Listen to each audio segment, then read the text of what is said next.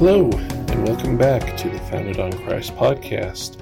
This is Curtis here with you again, just another follower of Christ doing what it is that I feel he has put into my heart in continuing with this podcast, and I would invite anybody else who's feeling the same stirrings. You can use the Founded on Christ podcast at gmail.com to send in anything that you feel the Lord is telling you to give. Continuing from last week onto this week with the lions and lambs, we are going to focus a little bit more on the lamb side of things and what that means for us. To begin with, I pulled up some of the scriptures that use the word lamb in them, and surprise, surprise, most all references of lamb is in a reference to Christ. And so I think starting in Isaiah 53, and I think if you really wanted to, you could put right next to the chapter heading of 53, Christ is the Lamb, because this whole chapter, it's a beautiful chapter about the role of Jesus Christ, but in many ways it shows his lamb-like attributes and why he is called the Lamb through this chapter. Starting in verse 3, he is despised and rejected of men, a man of sorrows and acquainted with grief. We hid as it were our faces from him. He was despised, and we esteemed him not. Surely he hath borne our griefs, carried our sorrows, yet we esteemed him stricken, smitten of God, and afflicted. But he was wounded for our transgressions, he was bruised for our iniquities. The chastisement of our peace was upon him, and with his stripes we are healed. All we like sheep have gone astray, we have turned every one from his way, and the Lord hath laid on him the iniquity of us all.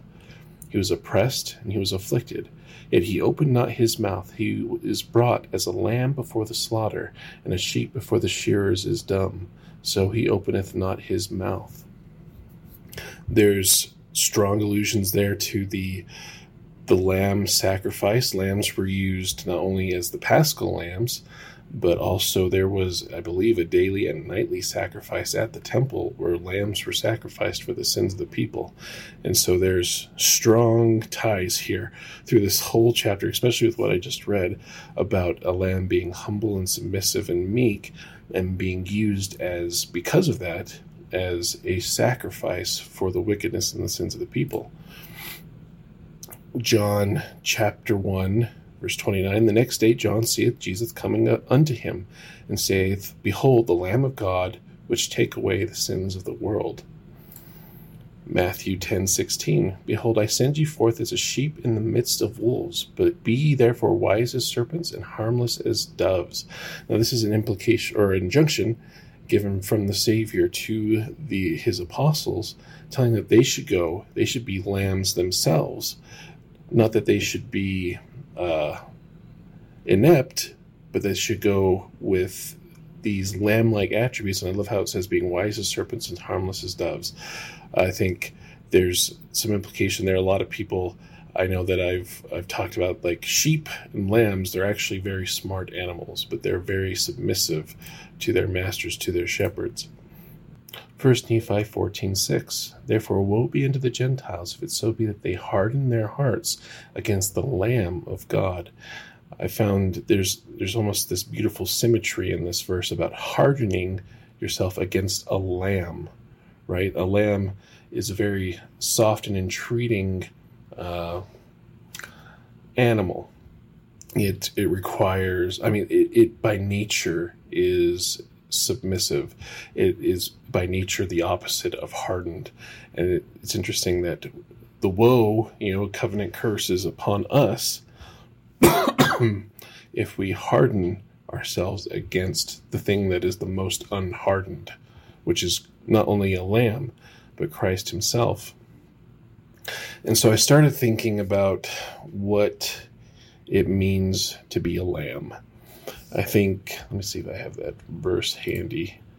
Alma 7. Yes, Alma 7, verses 22 through 23. And I feel like this kind of defines the attributes of a lamb that only Christ exemplified, but that he asks us to exemplify, just like he asked the apostles and the 70 to go forth as sheep or as lambs. I think this is what we're talking about. Almost 7:22 through 23. And now, my beloved brethren, I have said these things unto you, that I might awaken you to a sense of your duty to God, that you may walk blameless before him. They may walk after the holy order of God, after which ye have been received. And now I would that ye be humble, and be submissive, and gentle, easy to be entreated, full of patience and long-suffering, being temperate in all things, being diligent in keeping the commandments of God at all times, asking whatsoever thing ye stand in need, both spiritual and temporal, always returning thanks unto God for whatsoever things ye do receive. That is a power scripture. You want to break those things down. And I find it interesting.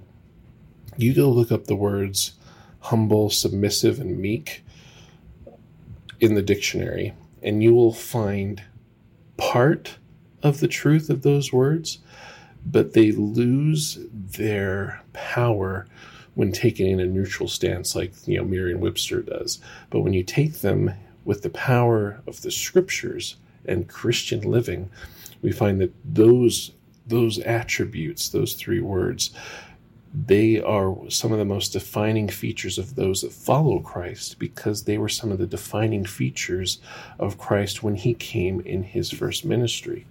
So continuing with this injunction that he's given us, 2 Chronicles 7:14, if my people, which are called by my name, shall humble themselves and pray and seek my face and turn from their wicked ways, then will I hear from heaven and will forgive their sin and will heal their land. And I love that there's a little bit of seek my face in there, because you know how important that is to me. Ether 4:14, come unto me, O ye house of Israel, and it shall be made manifest unto you how great things the Father hath laid up for you from the foundations of the world, and it hath not become to you because of unbelief. Behold, ye have rent the veil of unbelief, which still cause you to remain in your awful state of wickedness, and hardness of hearts, and blindness of minds. Then shall the great and marvelous things which have been hid from the foundations of the world for you, yea, when ye shall call upon the Father in my name with a broken heart and a contrite spirit, then shall ye know that the Father hath remembered the covenant which he made unto your fathers, O house of Israel. So this concept of a broken heart and a contrite spirit that rends the veils of unbelief, that is, we say those words a lot, and I use them a lot here on this channel, because those are important words. Those are the covenant words that the Lord gives us. I'm even just going to read that. It's 39:9-20. And ye shall offer for a sacrifice unto me a broken heart and a contrite spirit. And whoso cometh unto me with a broken heart and a contrite spirit, him will I baptize with fire and with the Holy Ghost. Even as the Lamanites, because of their faith in me at the time of their conversion, were baptized with fire and the Holy Ghost, and they knew it not. So we use those words a lot, but the broken heart and contrite spirit to me are some of the most lamb-like qualities that both Christ exemplified and what he is asking us to do. And that's why not only was it required of him to come as a lamb so that he could perform the atonement, it required him to be submissive, meek, and humble, but it was also so that he could teach us how to do it. Even the mere fact of Christ's condescension to come as a mortal being, to be born, is an example of that aspect of being contrite, being humble, being meek. And as a fun little side note, I found that when the term swaddling clothes that Jesus was wrapped in, that's very specific, because that implies that he was wrapped in the same clothes, the same specified, sanctified cloth that they would wrap the lambs that are born for the paschal sacrifice in. Christ, as he was born, was wrapped in the same clothes that those lambs used in the temple sacrifices was wrapped in. And there's some beautiful symbology there. There's some beautiful fulfillment of prophecy in that. But continuing on, the aspect of this is for us to learn these things ourselves and exemplify them. And so, just as last week I talked about being bold and being, not afraid to stand for truth, being powerful and strong, pointing to the Savior. Now we have the flip side of that, where we need to be softer in our approach. And I think both aspects of this, strong and soft, are needed for a disciple of Christ. To emphasize the softer part, D&C 121, verse 41, and I love this very much. It says, "No power or influence can or ought to be maintained by virtue of the priesthood only, but by persuasion, by long suffering, by gentleness and meekness, and by love unfeigned." Those are lamb-like attributes: persuasion, long suffering. And continuing on, 42 and 43, "By kindness, pure knowledge, which shall greatly enlarge the soul, without hypocrisy and without guile, reproving betimes with sharpness," there's the lion, "when moved upon by the Holy Ghost, and then showing forth afterwards an increase of love towards him whom thou hast reproved," there's the lamb, "lest he esteem thee to be thy enemy." So I love that you can look at Christ's ministry, his earthly life, and you can see examples, both examples of lion and lamb in the, the microcosm, the smaller areas of things. You can find both aspects, but you can also apply it to his larger ministry, that this first one, he was a lamb. He came submissive and meek. He had not yet fulfilled all the things that God had in store for him. He needed to accomplish those things, and now he gets to come in the second coming as a lion in great power and glory. But this aspect of being humble to God and following his instructions is probably the most dramatic thing we can take from Christ's life. How do you think Christ knew that he should stay at the temple and talk with the wise old men, expounding the scriptures to him when his family was leaving? How do you think Christ knew that he should belabor his time and wait for his brother-in-law to die so that he could raise him from the dead instead of coming right away? How did he know with one man to just, with his words, heal his sight to see? With another man, he had to make some sort of clay and rub it on his eyes for him to see. All those things, aspects, yes, of his own intelligence and righteousness and good living, but also submissive and meekness and holiness.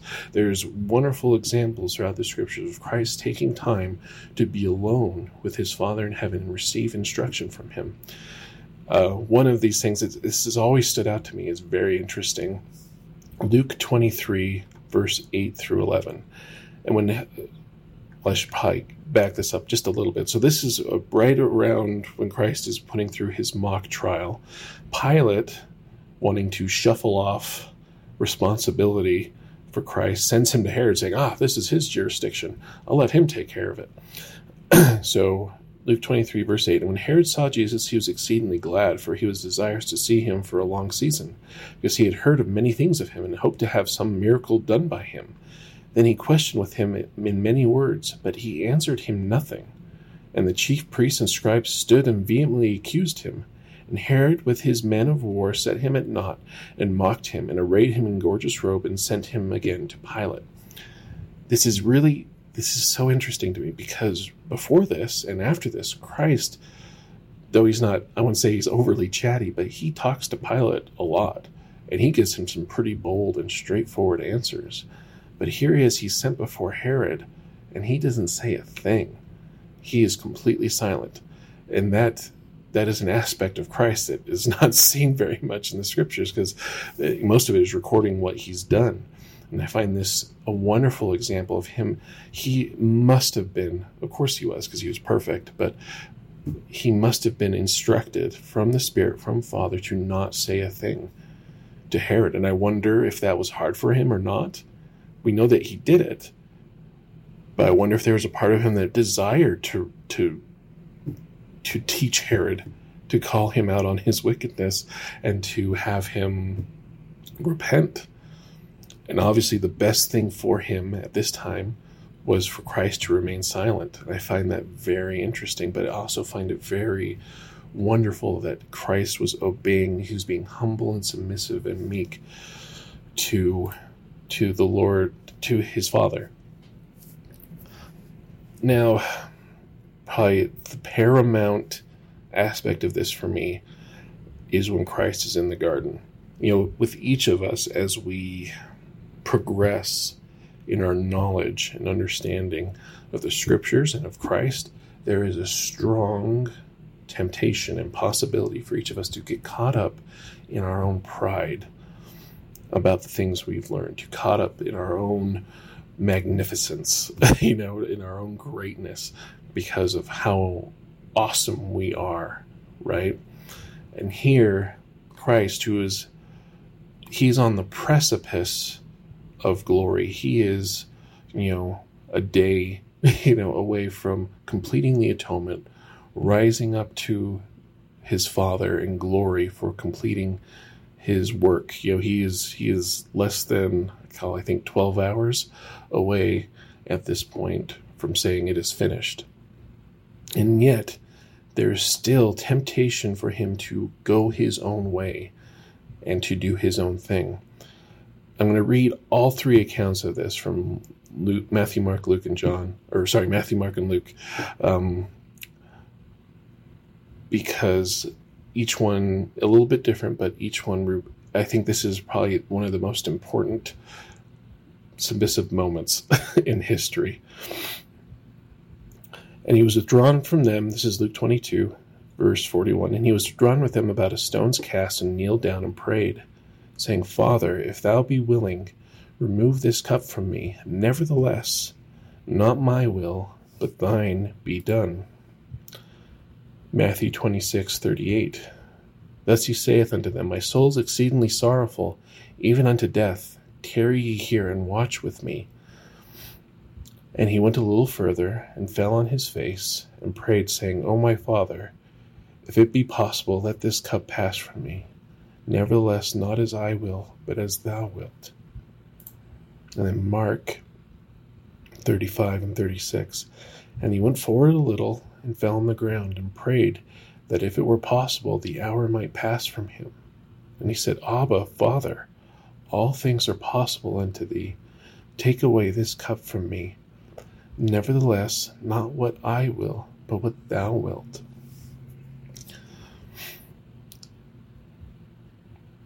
Here in this moment, and I hope not to cheapen those words with my own here, but Christ is wonderfully intelligent and strong in the Spirit.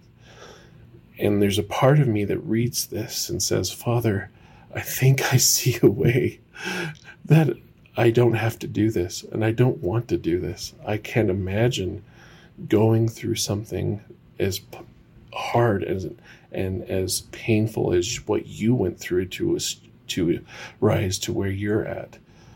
I really would like to do this another way.